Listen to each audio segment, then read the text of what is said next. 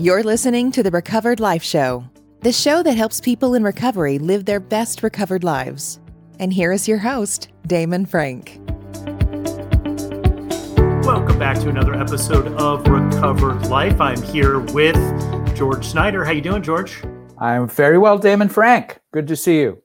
Good to see you. You know, you are my favorite life and recovery strategist, and we always tackle some really interesting topics every time that we speak. Always, always. And, you know, we were talking on the phone last week and we were talking about asking for help. You know, the it's a big one because most people, if they've entered into recovery and sobriety, they've had to ask for some sort of help, and that's why they're identifying as having a problem. But there's all different issues that surround asking for help that have nothing to do even with uh, time, right? T- time that you've been sober. There's a lifetime for many of us, I know for me and, and so many others, of, of relying on self, self reliance. And when that begins to fail, is when I get into trouble. But when I found that there were substances I could uh, use and abuse that would keep me in a state where I didn't care whether anybody was out there to help me or not, but when that all stops working and I realize I am going to need help, that's a tough one. I, I don't know how to do that. How do I ask for help? But when I do, it's an action. Then I'm getting out of that despair and apathy and nothing works and I not why bother all of those low level negative energies. You know, Damon. Yes, exactly, exactly. And you know, one of the things that uh, I, you know, a lot of people think that it's that, oh, this person's not asking for help because they have pride. But sometimes it's not pride. Mm-hmm. Sometimes it's fear. They're just afraid. They're maybe even afraid of the answer or they're afraid to ask. Right. They've just grew up in a way that asking for help was not that great of an idea. Right. And pride, it, it's a funny one because underneath it is, as you say, Damon, it's fear, but mm-hmm. it's also very much tied to resistance. I'm going to defend this because this is mine. This is important. This is mine. Pride always comes with a lot of possessiveness, you know? Yes. This is how I've always done it. That, and you can just feel, you feel that energy coming up, you know? Not helpful, not helpful. So if we can yeah. get out of pride and into humility, and a certain amount of humility is going to be required to say, I don't know how to do this. Can you help me? Then you start engaging with others. Then you start getting into a place of willingness. Then you start beginning to be in that place of actually acting, right? And then you yeah, start moving up. Exactly. I, you know, and I think too, you know, what one of the things is, is that I, I look back on my own life and I say, man, you know, if only I would have asked for help about this life crisis that I was going to, or just perspective from somebody else. But, you know, I know me, and I don't know if you're in this situation or you know people or you've worked with people in this situation where I just was kind of raised where, you know, you pull yourself up by your bootstraps and you figure it out. And there is a sense of pride. It's like, you know what, I'm going to have to figure it out myself. And the reality is, is I don't have to figure out everything myself. And tied to that, I got to figure it all that myself is that pride, but also that resentment that because nobody bothered to teach me, because nobody around was around to help me when I really needed it. But we carry that on into situations where there are people willing to help, but we need to ask. We get, and I remember somebody saying to me, "Do you want to know what I think?" And I said, "Well, mm, yeah, yeah." And I said, "Why do you ask?" And he said, "Well, if you don't ask, you're not going to hear the answer." Yes. So ask me, ask me. But that was very difficult. That was a big step forward. I don't know how to do this. Can you help me? Yeah, just you know, one of the things that I have noticed as years have gone on in recovery is that I'm much more interested now in just calling up in and sometimes people don't have advice. They just have they just have their experience about what they did how they did it what they felt like when it was going on. So it you know just hearing their experience sometimes it is the advice that i need. It's just to know that hey i'm not the only one that's dealing with this. Right.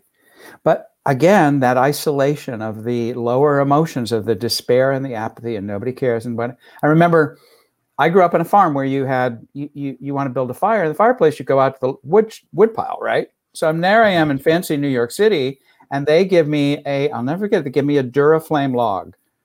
Fancy dinner party. Would you George, would you light the fire? And I'm like, what is this thing? I didn't, I'd never seen one before. So I unwrapped it. And they all sat there with their cocktails, and I had a cocktail too, or three or four. And I unwrapped this thing, which never did light because the lighting, you know, was in the paper. And I had no yes. idea. But I couldn't ask. And they just all yeah. sat there and watched. Yeah. Couldn't ask. That's hilarious. So no fire that evening is what you're no saying. No fire. No fire. what what is the what what is the mental process that you would tell your clients if they're every day they know they're facing the same problem and they know and they start to see, you know, whether it's to a 12 step group or it's friends and family, they know people can help them. What's the thought process that you go through with them to work in to start trusting people, you know, which is which is a big thing, you know, like I know when I first came in, I did not have a lot of trust of people. Mm. Uh, so what what do you what's your advice on that? What do you tell people who just are afraid? You know, they just don't trust people. What do you tell people to do in that situation? I think you can start. I think you can start small. I think you can begin to start asking uh, for for small stuff, and build it up from there. Um, I had to learn how to just engage with the world. I used to go out on the weekends and ask people. I was instructed go and ask people having a yard sale, "How's it going?" Now they're bored standing there with their crap on the sidewalk. You know, they're more than happy to chat with somebody who comes up and says, "How's it going?" Yes. And I had to practice that that they weren't going to be mean to me. You know, that. But I was starting. We all come in at different levels. I had a real uh, difficult time with just engaging with the world. You practice. Yeah. And I think, you know, you have to pick the appropriate people. And we've had other episodes about building your recovery team.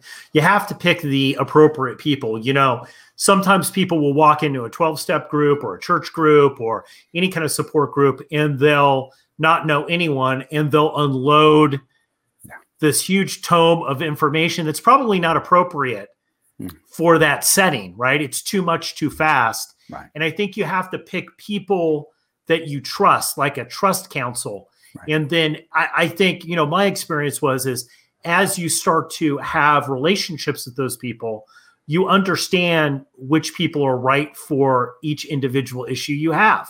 Right. Right. Good point. Good point. You got and again, but it's practice. You're going to have to start start small. Start small. Maybe not entrust somebody with your life.